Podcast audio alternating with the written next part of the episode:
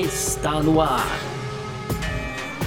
F1 Mania em ponto. Informações diárias do mundo do esporte a motor. A apresentação: Carlos Garcia e Gabriel Gavinelli.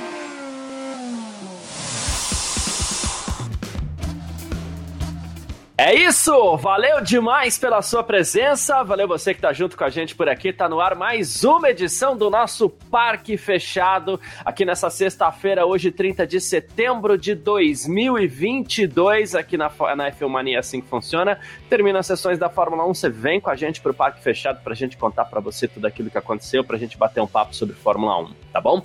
Ah, hoje, como falei, 30 de setembro de 2022, é... Podcast F1 Mania em ponto.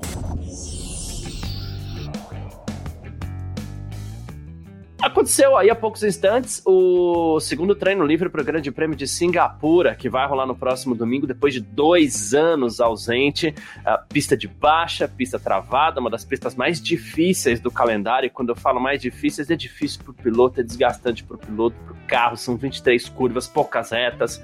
É, como assim, Garcia? 23 curvas e poucas retas? É tipo pequena, né? Aí não conta muito, né? Então é uma das pistas mais cansativas para o piloto, para o carro uma corrida que pretende que, que cuja previsão é de muito movimento, né? Fala-se até em possibilidade remota de chuva no horário da, da corrida, e no horário da corrida é remota, porque durante o dia a chance é até bem grande.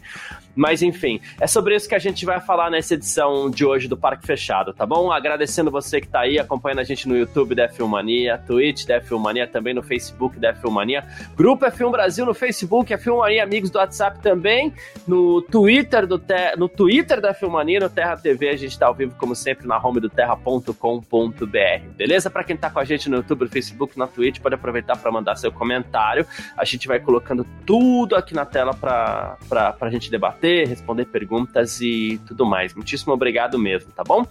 Ah, bom, aproveita, conta pros amigos aí, ó, ó, tá rolando parque fechado, vamos lá, vamos trocar ideia, porque é assim que a gente, assim que nascem os debates com os amigos, assunto com os amigos e tudo mais, né? É sempre assim que funciona. Vamos começar, como a gente sempre faz por aqui, com o resultado do treino livre tá bom? A gente tem uma prova aí que, inclusive, pode definir já o campeão mundial da temporada, matematicamente falando, né? É, mas a Red Bull não tá na frente, não. Verstappen pode ser campeão? Pode. É, não sei se vai, não acredito até que vai esse final de semana, é, contrariando o que eu mesmo já dizia, né, que acreditava que ele seria campeão do mundo em Singapura, mas não acredito mais que vai ser nesse final de semana. Porém, Carlos, não é por isso, tá? Porque eu acredito que ele pode vencer a corrida numa boa. Mas vamos lá. Carlos Sainz da Ferrari foi o mais rápido no segundo treino livre. Ele fez um 42,587, liderando uma dobradinha da Ferrari, porque o Charles Leclerc ficou na segunda posição, dois décimos atrás ali, um 42,795. Terceiro, George Russell da Mercedes. Mercedes que aparentemente está bem, tá melhor do que a própria média da Mercedes nessa temporada. Então o Russell ele acabou sendo o terceiro, fez um 42,911, ficou a três décimos aí do Carlos Sainz e à frente do Verstappen, que foi o quarto colocado, fez um 42,926. Lewis Hamilton foi o quinto da Mercedes, é, Esteban Ocon da Alpine o sexto colocado, Valtteri Bottas da Alfa Romeo o sétimo, oitavo Fernando Alonso da Alpine, Nono, Sérgio Pérez da Red Bull. Décimo, Lance Stroll da Aston Martin. Ele fechou os 10 primeiros aí. Décimo primeiro, Lando Norris da McLaren. Décimo segundo, Sebastian Vettel da Aston Martin. Décimo terceiro, Kevin Magnussen da Haas. Décimo quarto, Pierre Gasly da AlphaTauri. Décimo quinto, Guan Yu Zhou da Alfa Romeo. Décimo sexto, Alexander Albon de volta é, com Sua Williams. Décimo sétimo, Yuki Tsunoda da AlphaTauri. Décimo oitavo, Daniel Ricciardo da McLaren. 19 Mick Schumacher da Haas e o vigésimo colocado Nicolas Latifi da Williams, algo que a maldade impera às vezes? É impera, mas é que também é verdade, né? Nicolas Latifi que já está acostumado a ocupar a última posição, né? Rapidinho aqui, como a gente sempre faz, que é algo que a gente pode muito bem trazer para o assunto também, né? Uh, Lewis Hamilton da Mercedes, ele fez o melhor tempo no primeiro treino livre, tá? Ele fez um 43,083 com Max Verstappen da Red Bull em segundo, Leclerc foi o terceiro, Pérez o quarto, Russell quinto, Sainz o sexto, Ocon o sétimo, Stroll o oitavo, Gasly o nono e o Alonso fechou os dez primeiros. Isso no primeiro treino livre, tá bom? Então, muito obrigado mais uma vez para você que tá junto com a gente por aqui. A Mindinha Siqueira, olá, boa tarde. É, bom dia ainda, vai, 11 11 agora, então a gente segura no bom dia, pelo menos por enquanto. Lá em Singapura é boa noite, aqui é bom dia, mas pode ser boa tarde também, dependendo de onde você esteja, né? Também tem esse lado, eu não sei em qual uh, fuso horário você tá agora, né? Mas enfim. Uh, eu comecei aqui falando que essa é uma corrida que pode definir. Aqui, ó, Cláudia Lascos também tá junto com a gente. Bom dia, fala piazada, saudades. Claudinha, saudade de você também. Cláudia, que. Essa eu sei, é de Curitiba. né? Então, é, saudade e esteja sempre com a gente por aqui, tá bom? Vamos lá, eu comecei essa edição falando que a corrida de domingo pode definir o campeão mundial da temporada. Né? E quando a gente chega nesse estágio, a gente começa a querer fazer conta, a gente começa a querer saber como é que funciona, tá? Então, uh, existem duas situações que podem fazer de Max Verstappen o campeão da temporada, ok? Uh, ele tem dois adversários na disputa pelo título, isso matematicamente falando. Hoje, e é até curioso, hoje ele ainda tem três. Leclerc, Pérez e Russell ainda têm chances de serem campeões do mundo. Chances matemáticas, tá?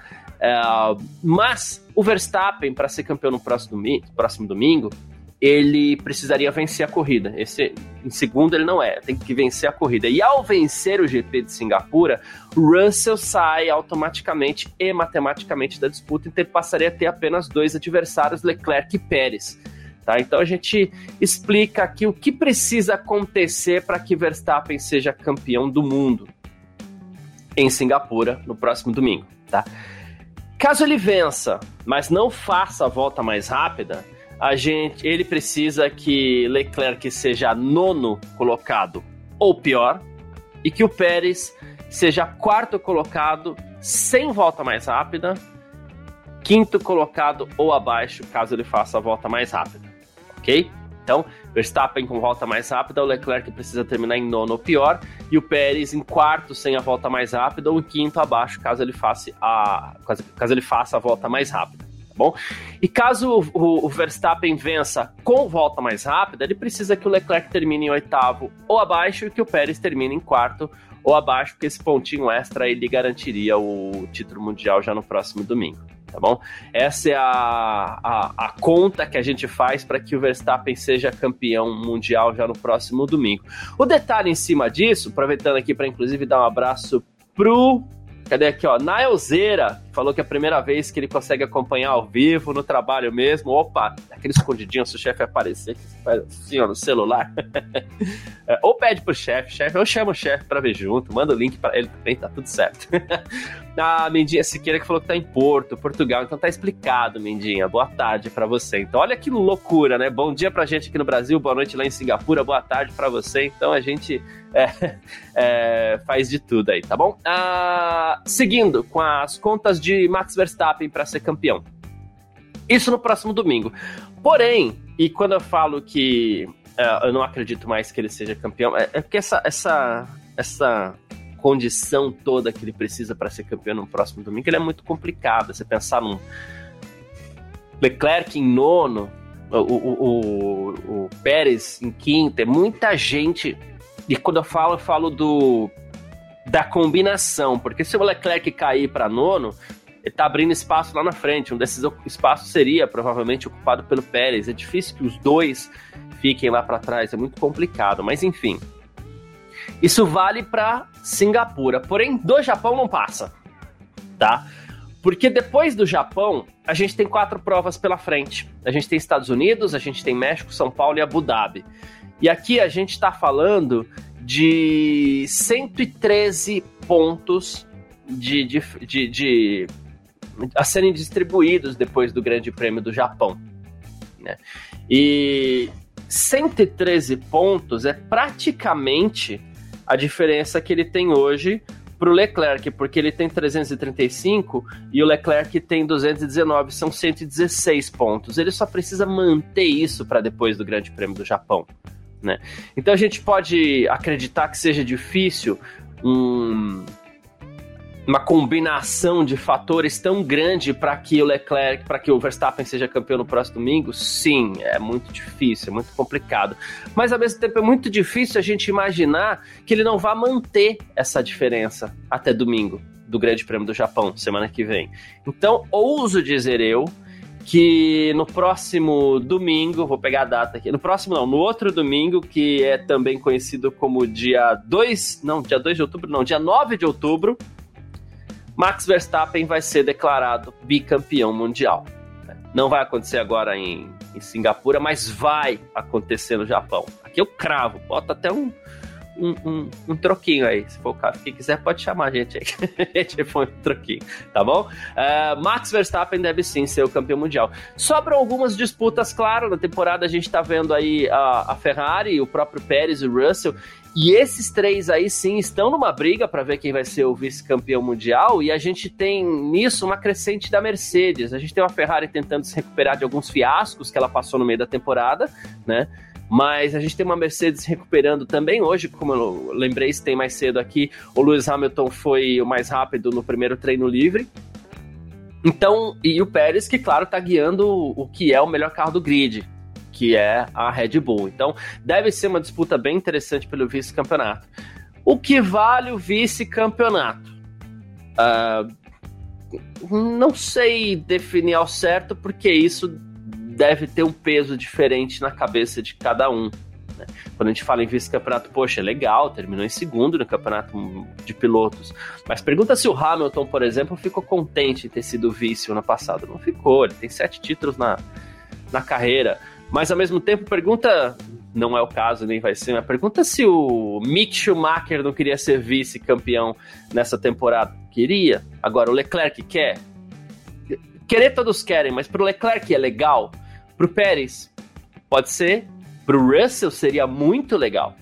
Né? Então, a gente entende aqui que tem alguns pesos diferentes. De verdade, eu não sei se pro Leclerc é o cenário mais interessante de todos, porque pro Leclerc significa a derrota. Ele tinha um adversário nesse Mundial e ele perdeu para esse adversário. Max Verstappen vai ser campeão e o, Pérez, e o, e o Leclerc ele é o derrotado. Para o Pérez, o vice-campeonato seria bem interessante. Ele é o segundo piloto da Red Bull, fez aquilo que lhe entregaram. Né? O que, que é desejável de um segundo piloto? Que seja o segundo, que não seja o terceiro, que não seja o quarto, quinto, sexto.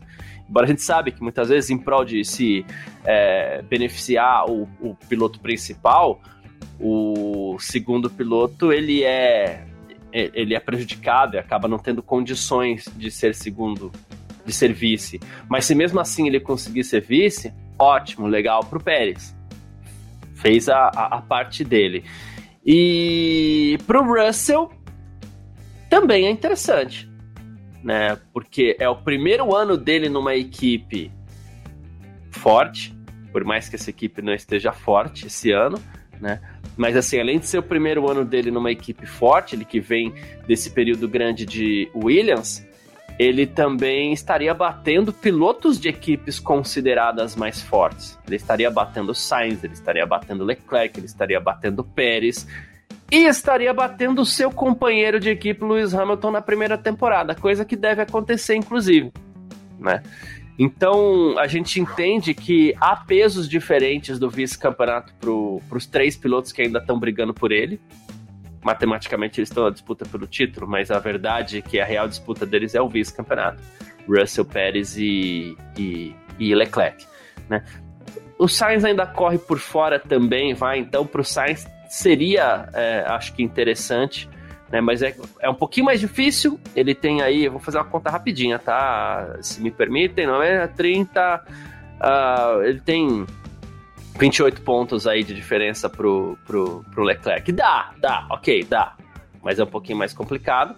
Né? E, só que para o Sainz também seria interessante esse vice-campeonato, porque ele estaria chegando numa Ferrari, onde ele foi contratado para ser segundo piloto, bateu o primeiro piloto no ano passado, Leclerc. Ah, ok, mas a Ferrari não disputava nada, tinha um carro muito ruim, então ok, a energia que o piloto uh, aplica nesse nessa disputa diferente, tá bom, então vamos lá, então vamos dar um carro bom para os dois, vamos botar os dois para disputar. Se ele chegar na frente do Leclerc de novo, olha, né? Porque muito se falou, e vale aqui ressaltar também que o Sainz errou muito no início da temporada, né? errou bastante, foi muito criticado. E aí, uma das coisas que se falou sobre o Sainz é que, ah, quando você tem um carro com chance de vencer, a coisa muda. Talvez até mude, mas é, isso foi. É, isso era dito, inclusive por mim, tá? É, de forma a diminuir o que o Pérez, o que o Sainz vinha fazendo, então a chegada do próprio Sainz na, na, na Ferrari. Então, se ele pudesse conquistar esse vice-campeonato, seria interessante. acredito que quem menos está empolgado para ser vice-campeão é o Leclerc, mas Pérez, Russell e Carlos Sainz, eles têm uma empolgação muito grande aí. Então, essa é a disputa que vai sobrar para a gente, mas vai ser uma disputa muito legal na temporada aí, né? Eu acredito que vai ser um final de temporada ainda bem bacana. A gente tem corridas boas pela frente, a gente tem pistas muito boas pela frente, né? Singapura, que é um um desenho completamente diferente. A gente tem, poxa, Suzuka de volta pra gente matar a saudade, saudade que é uma pista espetacular. Aí a gente tem Austin, que das três pistas que a gente tem, ouso dizer que ele é a melhor lá nos Estados Unidos. A gente tem México, ok, né? E vai, Abu Dhabi, né? Ah, tudo bem, não são todas tão legais assim, mas né, são pistas interessantes, a gente vai ter um desafio interessante também. Ah, Gabriel Gavinelli, quando der o ok pra gente aqui, a gente já põe no ar, tá junto? Salve, meu querido Gabriel Gavielli, meu irmãozinho, obrigado pela sua presença aqui no nosso Parque Fechado, seja bem-vindo, bom dia. Cara, falei, falei, falei, falei, falei aqui é, sobre chances do Verstappen ser campeão do mundo, sobre a disputa do vice-campeonato, acho que você estava ouvindo um pedaço aí, inclusive, e eu queria que você falasse um pouquinho isso, porque... Uh, eu, por que, que eu tracei todo esse paralelo? Eu falei de chance de título, porque tanto eu quanto você, a gente acredita que o campeonato da semana que vem não passa, né? Uh, e falei dessa disputa que a gente vai ter agora pelo vice-campeonato. E aqui que eu desembestei a falar. Mas, assim, a gente tem um grande prêmio de Singapura, que é o primeiro desses, desse capítulo final da temporada. A gente tem um grande prêmio de Singapura que está mostrando um certo equilíbrio entre Ferrari e McLaren, Ferrari, Red Bull e até a Mercedes, Gavi. Bom dia. Bom dia, mano. Bom dia a todo mundo aí que tá junto com a gente. Ó, o seu Clóvis tá aí, o Thiago Cameliera, a galera sempre junto, muito legal. Cheguei aqui já, deixei você 15 minutos sozinho aí para você falar à vontade, hein, Garcia, também. e falei. É, e é isso, cara, a gente chega agora falando do que interessa, a gente chega é, no momento crucial com a temporada podendo ser decidida nesse final de semana, né? E, e olha, a gente viu uma Ferrari ali com o Leclerc, principalmente, é, com problemas. Depois engatou ali, é, talvez alguma, alguma coisa de configuração ali é, que tenha mantido o Leclerc por, por momentos aí, principalmente no começo do TL2. O Verstappen pode sim ser campeão em Singapura nesse final de semana, contar com alguma lambança aí, com algum erro da Ferrari, porque ele precisa vencer, né? E o Leclerc. Você falou terminar. lambança, o Binotto acordou. Ah, ah lambança é com, é com a Ferrari e é com o Binotto, principalmente se tratando de 2022, né? Então não dá para descartar né? se, você, se você tivesse num histórico totalmente positivo da Ferrari, é, a gente poderia. Agora, não dá realmente para descartar é, que, que um erro, tanto de Leclerc ou, ou Ferrari, dê esse título para o Verstappen já nesse final de semana. Né? Um final de semana que, inclusive, é um dos mais desfavoráveis para a Red Bull, tendo em vista aí o layout ali do circuito da Marina Bay, favorece muito mais ali os rivais Mercedes e Ferrari do que a própria Red Bull. Então, é, mas mesmo assim, o Verstappen com chances de conquistar o título. Aí se passa desse final de semana em Suzuka, é muito difícil. Há um milagre aí para né, livrar por mais uma semana essas chances que são do Leclerc e, do, praticamente do Pérez. O Russell tem uma chance bem pequena, mais matemática do que real. Mas é isso, a, caminha, a temporada caminha para ser decidida com uma antecedência gigantesca, né, Garcia? São ainda seis etapas, contando com Singapura. Semana que vem já tem o GP do Japão. Então, realmente não me lembro aí. É, dos últimos anos não foi decidido com tanta antecedência assim, sobra, que prova que tá sobrando a Red Bull também, né, Garcia? Só porque você é, falou um monte, eu desembestei para falar aqui um monte também, Garcia. Não, tá certo, a gente tá aqui para isso mesmo. É, como, como a gente é, a gente é pago para falar, né? Então, então vamos falar, né? Mas enfim, é, assim, a gente não esperava mesmo esse, esse domínio todo. Inclusive, a gente tem um, um teve um início de temporada até bem equilibrado. Um leve favorecimento ainda para a Ferrari, depois de uma temporada que a gente teve no ano passado. A gente não esperava que, que ficasse tão, tão assim, é, favorável a Max Verstappen, embora, claro, tem todo o talento do Verstappen, não foi só o carro, ele está fazendo uma grande temporada. Assim como quando a gente falava do Hamilton, a gente sempre fazia a questão de ressaltar que não era só o carro, era o Hamilton também. Carro ajuda, porque sem carro os caras não fazem nada, né? Mas o, ele colocou o talento na pista também, andou muito nessa temporada e, e, é bom a gente ressaltar e valorizar essa parte. Agora, com relação aos vices, Gavi, que é a briga que vai ficar aí, né? O Nailzeira até, até brincou aqui, ele falou assim, o Leclerc não deve estar empolgado nem para entrar no carro ultimamente. Mas você acredita que o caminho é mais ou menos esse nessa briga pelo vice, Gavi? É, tem empolgações diferentes. O exemplo que eu dei aqui foi aquele, né? O, antes de um campeonato começar e você falar assim, ah, você segundo, pô, legal, segundo, bom resultado. Mas se alguém perguntar pro Hamilton se ele ficou contente com a segunda colocação no passado, ele não vai, não vai ter ficado. Ficou provavelmente fim da vida, né? Mas para outros pilotos pode ser interessante. Eu acredito que o Pérez deve brigar por esse vice, porque seria legal. O Russell deve brigar por esse vice, que seria muito bacana no primeiro ano de Mercedes, ele não só bater o Hamilton como ser é, vice-campeão contra carros mais fortes. O Sainz, para ele seria interessante bater o Leclerc por uma segunda vez consecutiva. Já o Leclerc, eu não sei se para ele também. E aqui não é uma crítica ao Leclerc, é porque pô, o cara desponta como é, adversário do, do, do, campeão do mundo. Para ele é um pouquinho de derrota, né? Sim, eu, sim, vejo isso, né? É, o segundo lugar é o primeiro a perder, né? E eu acho que esse, o segundo lugar nesse caso é o Leclerc, né? Ele é, o sentimento de derrota é muito grande para o Leclerc, que começou muito bem o ano. E aí a gente, tudo bem, a gente pode acreditar boa parte disso em conta do desempenho também do carro. Né? A gente tem claro hoje é, para mim é claro, né, isso é uma questão de opinião, mas para mim é claro é, o, o, quanto a Red Bull é melhor com, em termos de desempenho com o RB18, conseguiu acertar melhor em termos de, de carro e também conta com, com o Max Verstappen, que está aí surfando, né? Tá, tá, tá andando demais. O Max Verstappen está sobrando é, em termos de pilotagem também, administração, principalmente esse, esse elo RB18 e Max Verstappen. Então Leclerc seria assim o primeiro a perder. E aí é, ele vai ter que se manter muito animado, porque se para o Leclerc o segundo lugar é o primeiro a perder, para os outros, a gente falou de Sainz, falou de Pérez, principalmente o Russell. Já pensou o Russell com, com a Mercedes que começou é, tão lá atrás, se recuperou ao longo da temporada, vem se recuperando, mas ainda é um carro com déficit muito grande comparado com os rivais. Então, para o Russell e para a Mercedes é muito significativo um segundo lugar, até, até um tanto quanto surreal se você pegar o cenário ali do começo da temporada. Então dá para imaginar os adversários muito mais empolgados, muito mais engajados né, nessa briga pelo vice-campeonato do que o Leclerc. É, e, cara, isso pode ser ainda pior em termos psicológicos e em termos de liderança dentro da equipe também. O cenário não é tão favorável assim para o Leclerc. Né? Imagino que nesse momento ele não seja uma unanimidade total dentro da Ferrari, se é que já foi em algum momento, porque ele não é. Eu acho a Ferrari... que até foi, mas por pouco tempo, viu?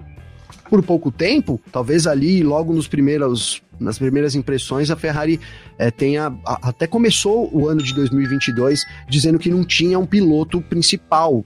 Né? Foi, é, foi esse o discurso que a gente acabou é, caindo por terra em alguns momentos da temporada, mas era um discurso que a gente não está acostumado na Ferrari, que sempre priorizou um piloto, né? Então é, é isso. Os outros têm, um, têm mais interesse nesse segundo lugar do que o Leclerc, mas se eu fosse o Leclerc, eu me preocuparia bastante em manter essa posição, porque é meio que uma obrigação, né, do Leclerc manter essa segunda colocação, eu vejo, Garcia. É claro que tem toda uma questão de preparo psicológico, a postura do cara, assim. E obviamente eles têm suporte para isso, eles são. Né, a gente não sabe qualidade desse suporte, a intensidade desse suporte, mas todo piloto, todo grande atleta tem um suporte psicológico, isso é fato, né? Mas a gente não sabe o quão ele tá pensando, o quão ele tá focando nisso. Porque, primeiro, ele é o derrotado da temporada. E, e de novo, não é demérito, porque para ter um vencedor tem que ter um derrotado, né? Que não é demérito. Né? Ele é o derrotado da temporada, mas você tocou num ponto interessante. Seria legal que o Leclerc ele, ele se concentrasse no fato de que perder, inclusive, o vice-campeonato poderia ser pior para ele. Poderia ser uma, uma pancada muito grande aí para um piloto que vem sendo questionado em vários momentos também. Então. Sim. De novo, e aí entra o lado que eu falei que para o Sainz seria muito interessante, inclusive, se ele pudesse conquistar o vice-campeonato mundial. Né? Seria inclusive o, o, o, companheiro de equipe tá lá para isso também, para dar uma porrada no, no box do lado, entendeu? E, e seria claro. interessante pro Sainz, seria mais um golpe do Sainz contra o Leclerc de alguns que o Sainz deu nele desde que chegou na Ferrari. Né? Tomou e, uma.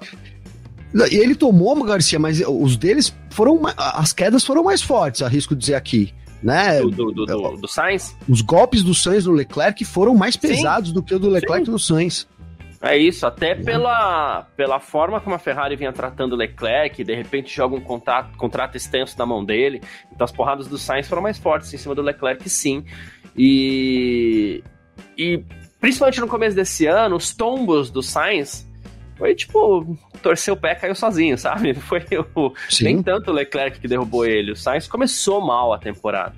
Se tivesse começado melhor, se a gente for pensar por matemática, se o Sainz tivesse começado melhor e feito metade do que se esperava dele, a gente não tava falando em campeonato acabar em Singapura. Porque talvez ele pois estivesse é. ali até mais próximo é. do, do, do Verstappen. Porque por mais vantagem que a Red Bull tenha, a Ferrari facilitou demais também para os adversários, né? Pro, principalmente ali para o Max Verstappen para a Red Bull. Foi, facilitou muito o caminho.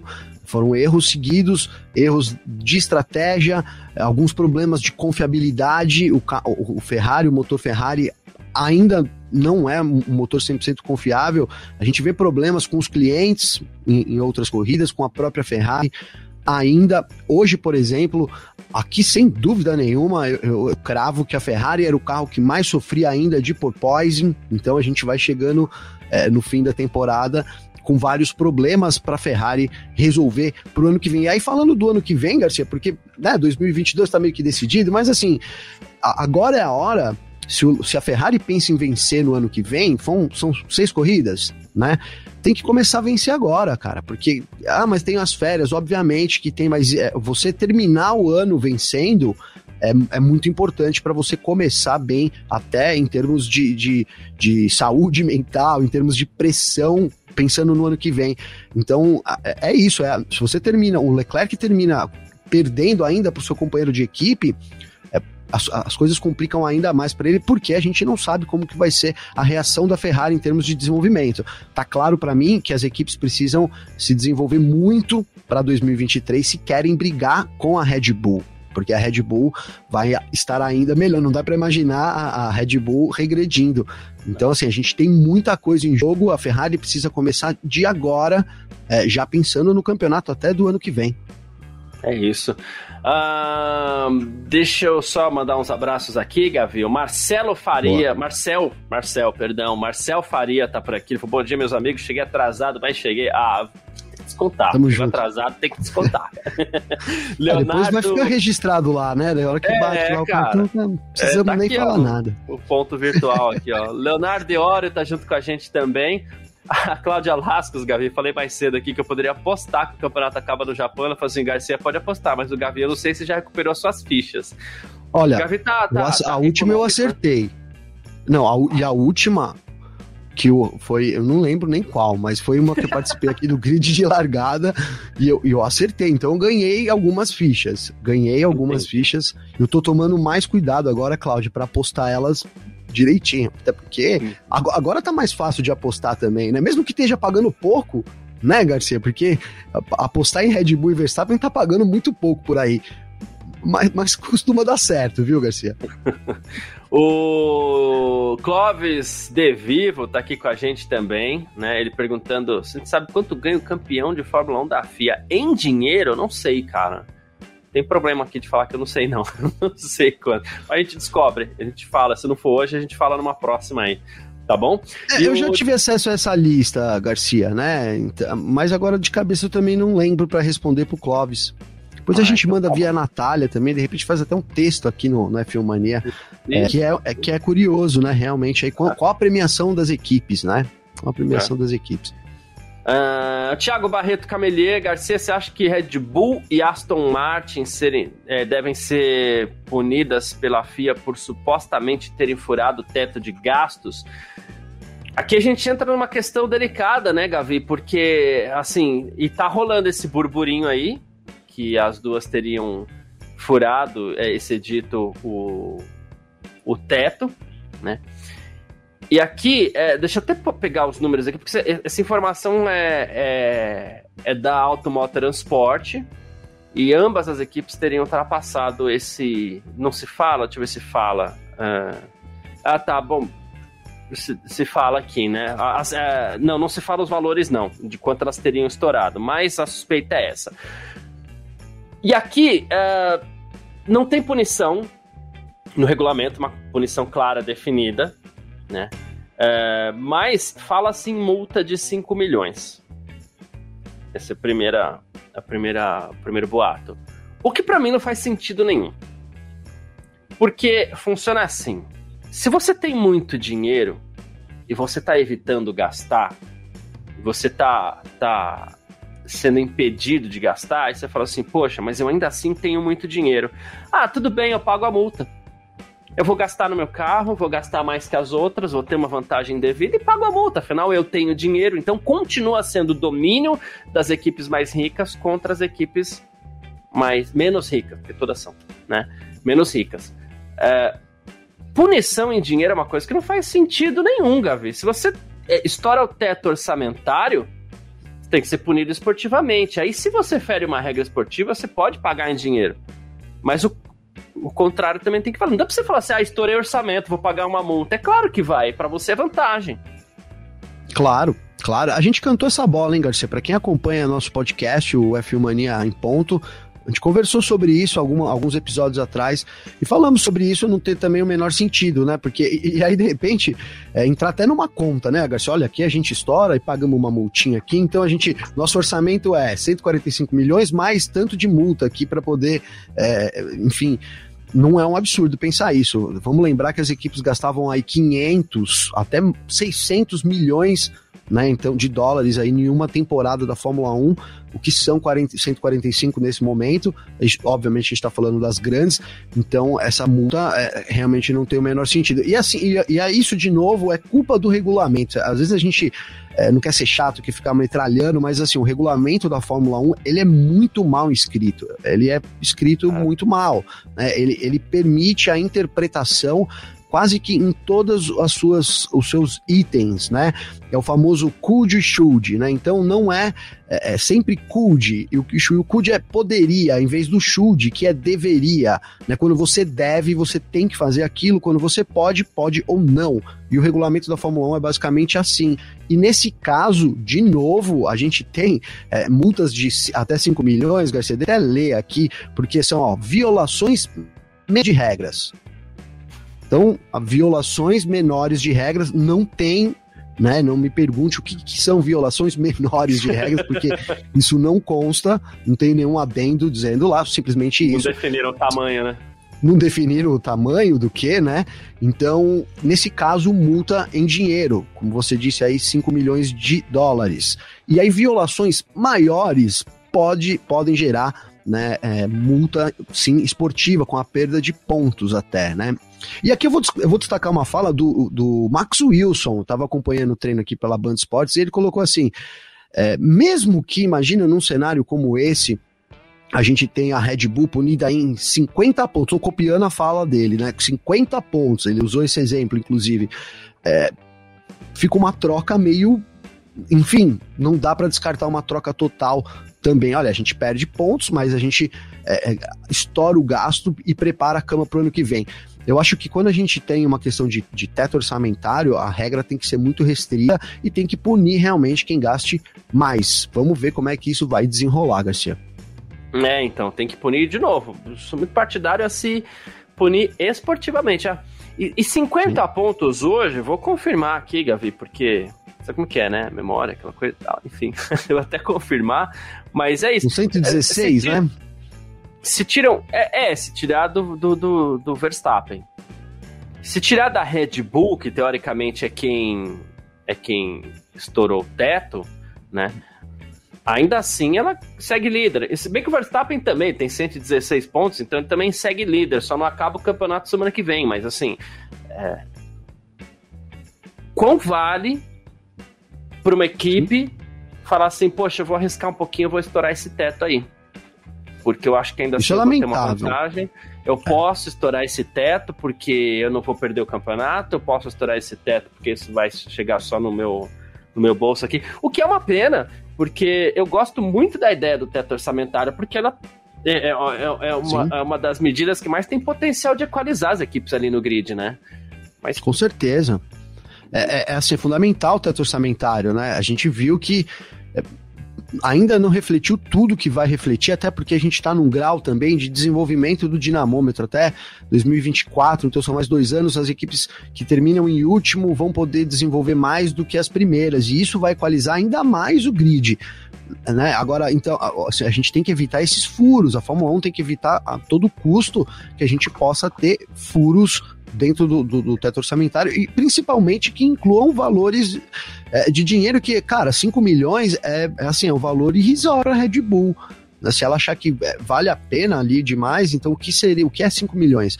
De novo, essa, é, isso pode estragar o lance do teto orçamentário, até porque se aconteceu e a Red Bull não for punida, vai abrir um precedente, né? Um precedente que inclusive já foi aberto com a Williams, isso que me preocupa. A gente lembra que a Williams também ultrapassou, né? E também foi punida, isso nessa temporada ainda.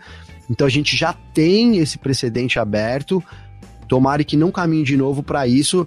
A gente precisa ter, assim, não sei. Primeiro, assim, gente, não tô querendo acabar com a corrida aqui, com o campeonato da Red Bull. Não é isso. Não se trata disso. Eu só acho que, a, que, a, que, uma coisa que está sendo criada e pode dar muito certo, pode dar muito errado se a Fórmula 1 tomar cuidado. Então, é independente de ser Ferrari, Red Bull, Mercedes, a equipe que for, é preciso tomar muito cuidado. Primeiro, em se certificar que, que há um estouro, quanto isso é, e aí agir para que, com, com exemplo, né, para que as equipes não façam isso no futuro, e aí a gente cria um, né, uma, uma regra ali sobre regra, Garcia. Isso para defender uma medida que foi tomada pela própria Fórmula 1, uma medida interessante que visa atender o interesse da categoria, fãs, porque para os fãs é muito interessante que haja mais equilíbrio também, algo que a gente não está tão acostumado assim a ver. Então a Fórmula 1 precisa proteger a própria medida que ela tomou. Né? O, o Eric Ravani, inclusive, de forma. Gostei até... do comentário do Eric aqui, é, Gaston. É, então, de forma até, digamos assim, qual é a palavra? De forma até radical, mas a sua linha de pensamento está correta. Ele falou: estourar o teto é para ser considerado doping. Então, eu acho que ela foi. Eu ia dizer que foi didática a forma dele, Garcia, porque é um pouco isso, cara. Se você pode tomar 150, né? E aí você toma 160, você, pô, você tá ali. Né? Você tá dopado de dinheiro. Enfim, eu gostei da, da, da, da, do exemplo que ele usou e, e acho que é grave tão quanto, né? Que foi mais ou menos isso que ele quis dizer, dada a gravidade do assunto. Eu acho que é, que é tão grave quanto. Você tem uma equipe é, que usa mais dinheiro e aí paga mais para poder usar mais, enfim. Cara, é um absurdo para quem tá mantendo o teto orçamentário. E aí, as pequenas equipes vão sofrer de novo, porque a Mercedes vai. Ela pode estourar quantas vezes for o orçamento dela, a Ferrari é a mesma coisa. É, talvez Aston Martin também nesse meio, enfim. Agora a Haas com certeza não. A gente, né, a, a Alfa Romeo, é, Sauber, né, enfim. Enfim, é, esse é o problema, Garcia. É, e é isso aqui. E também o, o Nailzeira tá falando que tinha que ser algo do tipo: a cada 500 mil gastos a mais, perde 20 pontos, alguma coisa do tipo. E isso é a regulamentação Boa. da regra. Você cria a regra e aí você tem que regulamentar. E essa comparação que eu faço aqui seria como a regra de motores, Gavi. Só pode usar três, ok. Mas e depois que eu perco os meus três motores? Ah, usou o quarto, você tem essa punição. Usou o quinto, você tem essa punição. Então, talvez tenha que ter essa previsão e essa regulamentação também para o teto orçamentário, até para caso as equipes, sei lá, de alguma forma queiram programar então um estouro no, no teto, porque também se a gente começar é, a pensar, ah, meu carro quebra toda a corrida, eu vou continuar quebrando minha, é, toda a corrida até o final da temporada, eu vou estourar o teto de gastos. Ah, mas se eu estourar o teto de gastos, eu vou perder ponto. Ah, mas é melhor estourar. Até para que as equipes eventualmente façam esse balanço também. Uma equipe que estiver disputando o título, ela não vai é, estourar o teto. Ou vai calcular esse estouro, né? Uh, e aqui o Francisco Cabreiro falou que a Red Bull vai economizar indo comprar peça na Santa Figênia. Tá caro Não, já também, foi, viu? Já foi o tempo. Aí, já pensamos é. junto, Garcia. É. Já foi o tempo da Santa Figênia. Infelizmente, eu não indico mais, inclusive. É, então. Me perdoe aí os comerciantes da Santa Figênia, mas tá caro lá, viu? Não tá dando é. mais, não. Tem que ir direto pro Paraguai, cara. Mas a pergunta dele é bacana, hein, Garcia? né, ele colocou antes aqui, ó. É, como você consegue controlar os gastos? Teria que ter um fornecedor padrão para todas, senão negociações iam fazer diferença. A Red Bull, a Red Bull, a Fórmula 1 tá trabalhando nisso, né? É, exatamente. A gente não sabe ainda, né? É, há uma auditoria, mas como é que. É, como são feitas as negociações, isso é, é, tipo segredo de Estado, realmente, né? A gente não sabe quanto custa. Quando a gente fala assim, olha, custa tanto. É, eu nunca vi uma equipe dizer que custa X exatamente, de, por exemplo, um, um motor. É tudo muito especulativo, né? Uhum. Então a gente não tem ideia dos valores é, ao certo na Fórmula 1, bem como o contrato dos pilotos, né? Olha, não sei quem ganha tanto. É, eu, eu, nunca não me lembro aqui de algum anúncio da equipe dizendo: olha, contratamos X por 12 anos ao salário de tantos milhões. Isso não existe, fica tudo no termo especulativo. Então, realmente. É uma preocupação da Fórmula 1 que a gente não sabe como é que é feito. A gente sabe que é feita uma auditoria e as equipes todas têm acesso. Né? Inclusive, essa reclamação é, da Red Bull, a, a, a, Red Bull alega que não ultrapassou, enquanto as equipes, pela soma das, das equipes, é, ela teria ultrapassado e, e, eles, inclusive, sabem o valor. Né? Então, há para as equipes uma abertura dessa, dessa, digamos, auditoria. E enquanto não tiver uma brecha aí para se provar isso, é, a Red Bull vai morrer negando. Ah, é, lado é importante a gente uh, citar esse lado aí também. Mas, ô Gavi, vamos falar um pouquinho também. Que também não aconteceu muita coisa diferente, né? Mas você acredita que esse domínio da, da Ferrari no segundo treino livre aí com, com, Le, com Sainz e com Leclerc, ela deve se refletir amanhã na classificação ou para o domingo? Você acha que tem uma vantagem? Ou até pensando no domínio da Mercedes no primeiro treino livre, não tem nada claro para você? Olha, eu acho que para a Mercedes está mais difícil, né? É um circuito que favorece mais a Mercedes, e não vou nem dizer que favorece mais a Mercedes, é que ela desfavorece mais a Red Bull. Né? Então ali tem um avanço da Mercedes, ela também está meio que sozinha ali, é como a terceira força. A Alpine tenta dar algum, algum ataque, mas também não, não é suficiente nesse momento. Então acho que é, a pista prejudica mais a Red Bull do que favorece as rivais Ferrari e, e Mercedes. A Ferrari, cara, é tudo assim, você pensar no, no, no, circuito, no prospecto da temporada, de como tem sido a, a, as, as qualidades da Red Bull, vide as qualidades da Ferrari, era uma pista para Ferrari realmente chegar como favorita. Agora, a gente teve um problema no Leclerc, ali um problema pareceu meio grave. Ele logo no TL1, ele reclamou, voltou para os boxes, a equipe trabalhou bastante no carro. Ele não foi bem no TL1, mas isso também não significa nada. No TL2, ele gastou mais tempo ainda é, lá no F175, conseguiu um tempo razoável que também não significa nada. Então, assim, é, eu acho que o que eu esperava era que fosse mais tranquilo para a Ferrari. Né? Eu acho que a Ferrari chega no fim da sexta-feira um pouco mais é, com mais preocupações do que eu achava que ela teria para essa etapa lá em Singapura. E a Mercedes, a gente teve é, ali o Hamilton liderando o TL1, pneus macios, alguns pilotos não usaram. Esse tempo também é um pouco é, é, para inglês ver, Garcia. Boa. É, eu acho que é um a gente tá um pouco nessa linha também. E a gente teve poucos incidentes, teve uma, uma, um treino livre bem suave, tranquilo. Mas é, acho que a imagem que acabou, no fim das contas, mais chamando a atenção nesse treino livre, quando a gente fala de não teve incidentes, é isso que o Gavi falou. Ah, não teve um Verstappen estourando motor, não teve. E as pessoas estão escondendo menos o jogo, às vezes trabalhando um pouquinho mais leve na sexta-feira também. É fim de temporada, os motores começam a ficar cansados, oito corridas é muita coisa, né? Aí a imagem, no fim das contas, que mais chamou a atenção foi a do Gasly pegando fogo no box, né? Sim, pegou fogo, a gente não sabe, né? Eu até fui ver se a AlphaTauri tinha falado alguma coisa aqui ainda, mas não achei nada, né? Não sabemos o motivo ali, se foi algum vazamento. Geralmente algum vazamento de líquido ali acaba é, é, pegando fogo, mas foi a grande imagem da sexta-feira, realmente ali, os mecânicos da Aston Martin ajudando ali, a AlphaTauri e tudo mais, foi essa, esse incêndio já nos boxes, o Gasly che chegou nos boxes ali, foi quando o carro começou a pegar fogo, é, na AlphaTauri. Cara, a gente sempre pensa nisso, né? Uma pista que não favorece muito a Red Bull, consequentemente um pouco também a AlphaTauri. Então, quando tem, quando tem um probleminha com alguma das equipes, as equipes clientes, é, é liga um alerta, né, Garcia? Então, é, se eu sou a Red Bull, eu uso isso para tentar ali já fazer as verificações, porque há um motivo, né? O Gasly não bateu nada assim, então é, do nada ali o carro pegou fogo quando ele retornava aos boxes. Então se a gente tem ali uma Ferrari se preocupando é, também, principalmente com Leclerc, né, reclamando do F175, na AlphaTauri esse incêndio é um sinal amarelo ali ligado para a Red Bull, né, evitar que isso aconteça com a equipe, que seria, né, ali que tu, é o que o Leclerc quer. Se a gente tem uma Ferrari começando meio mal, é, com, com, uma chance difícil, a, a, Red Bull sobrando com o Max Verstappen, então quebrar seria o melhor dos mundos para a Ferrari é, nesse, nesse final de semana. Isso eu tô falando da Red Bull, né? É isso. Importância da classificação, Gavi. Amanhã acontece a classificação às 9 ou às 10? Vou checar aqui para falar com às mais. Às 10, Garcia. Às 10, então tá bom. Então às 10 da manhã acontece a classificação para o GP de Singapura.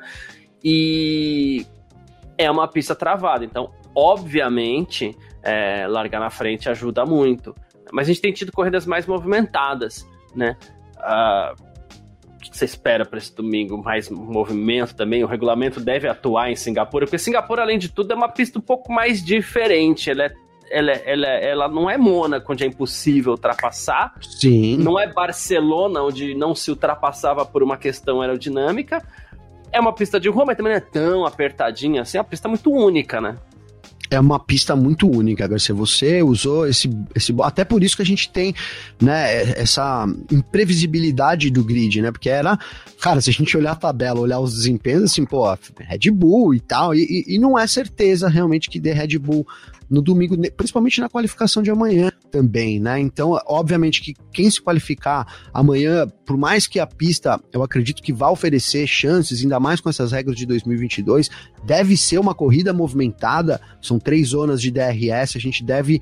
É, e aí, obviamente, né, a gente pode criticar aqui a artificialidade delas, mas elas vão favorecer as ultrapassagens, então a gente deve ter bastante ultrapassagem, mas obviamente que largar na pole é muito importante. Então, quem larga amanhã, quem, quem conseguir a pole amanhã, sai com uma vantagem muito grande, mesmo eu acreditando que a gente pode ter ultrapassagens aí durante toda a corrida no domingo, Garcia. É, lembrando também que a gente tem a questão dos pneus, a Pirelli vai usar a gama mais macia dela, né? É, os três pneus mais macios ali. Por quê? Porque é uma pista com menor aderência, então você precisa de uma borracha mais macia para grudar um pouco melhor. Só que isso também gera desgaste de pneus, e ao gerar desgaste de pneus, a gente tem que ver também no próximo domingo quem é que vai gerenciar melhor esse desgaste. E é aí que a gente traz de volta a vantagem da Red Bull, que se não apareceu até agora, pode aparecer no domingo, pode aparecer. porque é, é, tem sido o grande pulo do gato ali na, na, na Red Bull, né? É, Garcia, e, e, assim, nesse momento não dá. Eu até não, não recebi ainda o e-mail da Pirelli aqui, é, dando aquela é, sugestão de estratégia, mas talvez duas paradas, depende do que acontecer, é, né, até três, não sei.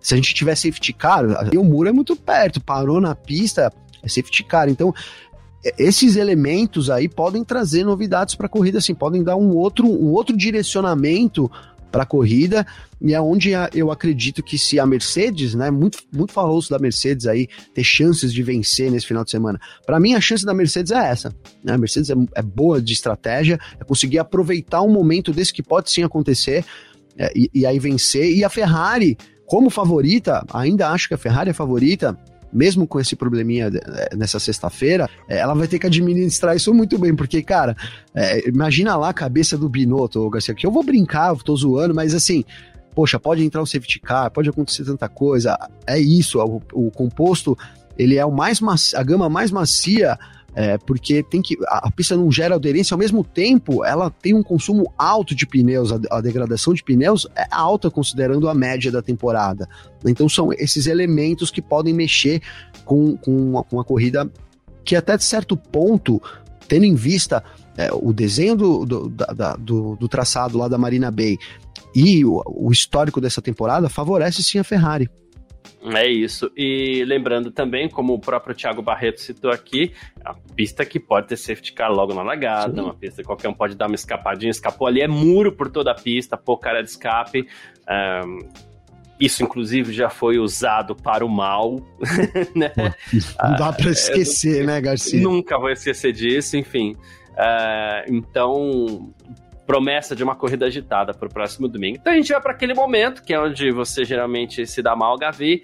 É, eu quero saber de você quem vai marcar a primeira fila para o Grande Prêmio de Singapura. Quem estiver assistindo com a gente quiser colocar aqui também, aquele momento da apostinha, do palpitinho. Quem fecha 1 e 2 no grid, Gavi? Vou apostar minhas fichas todas, hein? É, não sei se. Não, todas não. Só eu vou apostar todas. Eu só assim. Cláudio, não sei se você tá aqui ainda, mas olha lá. As poucas que eu tenho, eu vou apostar todas numa primeira fila Ferrari amanhã, Garcia. Com Leclerc à frente do Sainz. Leclerc e Sainz. Beleza, beleza, beleza. Eu vou de. Eu nem defini, eu perguntei, mas o Elton Moura tá falando que só dá palpite depois de você, Gabi. Muito Boa. bom. Uh, Marcel Faria, Leclerc e Russell por aqui. Você viu que eu tô ganhando tempo, né? Amanhã tô, eu vou de vendo. Leclerc e Verstappen. Pronto. Fomos no mesmo pole aí. Eu não sei Boa. porque eu fiz isso no mesmo pole que o Gavin, mas. é, mas tudo bem. Lá, já tá se arriscou, hein? Se arriscou. Arrisquei. tá feito o palpite. Leclerc e Verstappen, minha primeira fila pro Grande Prêmio de Singapura. O Elton Moura também tá falando aqui, ó. Verstappen, Hamilton, Russell. Ô, louco, ele arriscou. O Elton tirou os meus dois, tirou os meus é. dois. É, é verdade. E o Thiago Barreto, Verstappen, Beleza, Leclerc, Elton. Sainz e Pérez. Beleza. Né? Então é isso. Uh, Gavi, Obrigado pela sua participação, obrigado pela sua presença, como sempre, aqui no nosso Parque Fechado, que vira o nosso F1 Maninho Ponto também, que é o nosso podcast aqui, que está sempre é, de segunda a sexta-feira trazendo um pouco do que está rolando no mundo do esporte a motor. É, e a gente se fala, amanhã tem Parque Fechado aqui por volta das 11 horas também, logo depois da classificação para o Grande Prêmio de Singapura. Valeu, Gavi, tamo junto. É nóis, parceiro. Eu que agradeço, mano. Sempre uma honra estar tá aqui, dividir essa bancada aqui, mesmo que virtual, com você e com a galera toda, né? Quero deixar meu abraço para todo mundo. E na Euzeira eu não, não tinha visto, tinha, eu tenho alguns novos aqui, então, para quem tá aqui pela primeira vez no chat, né? Estamos aqui sempre após as, as corridas, né? Após os treinos, os dias de Fórmula 1, sexta, sábado e domingo, terminou, corre aqui no YouTube, que o Garcia tá sempre aqui, acompanhado hora por mim, hora por mim pela Nath, pelo Vitor, é, então a gente está sempre muito bem acompanhado aqui e com vocês também. Então, meu abraço para quem está chegando, meu abraço para quem está sempre junto. Eu estou, obviamente, com a expectativa lá no alto. Primeiro, porque 15 dias sem Fórmula 1 já dá aquele gostinho, né? Que a gente quer, né? Então, quero ver a corrida, acho que vai ser uma boa corrida. E tamo junto, parceiro. Um abração, meu querido. É isso, estamos sempre juntos. Valeu, Gavi, valeu cada um. Não, Ezeira, inclusive, que foi que é a primeira vez que ele consegue acompanhar ao vivo por causa do trabalho e tal, né? Então, é isso, estamos junto.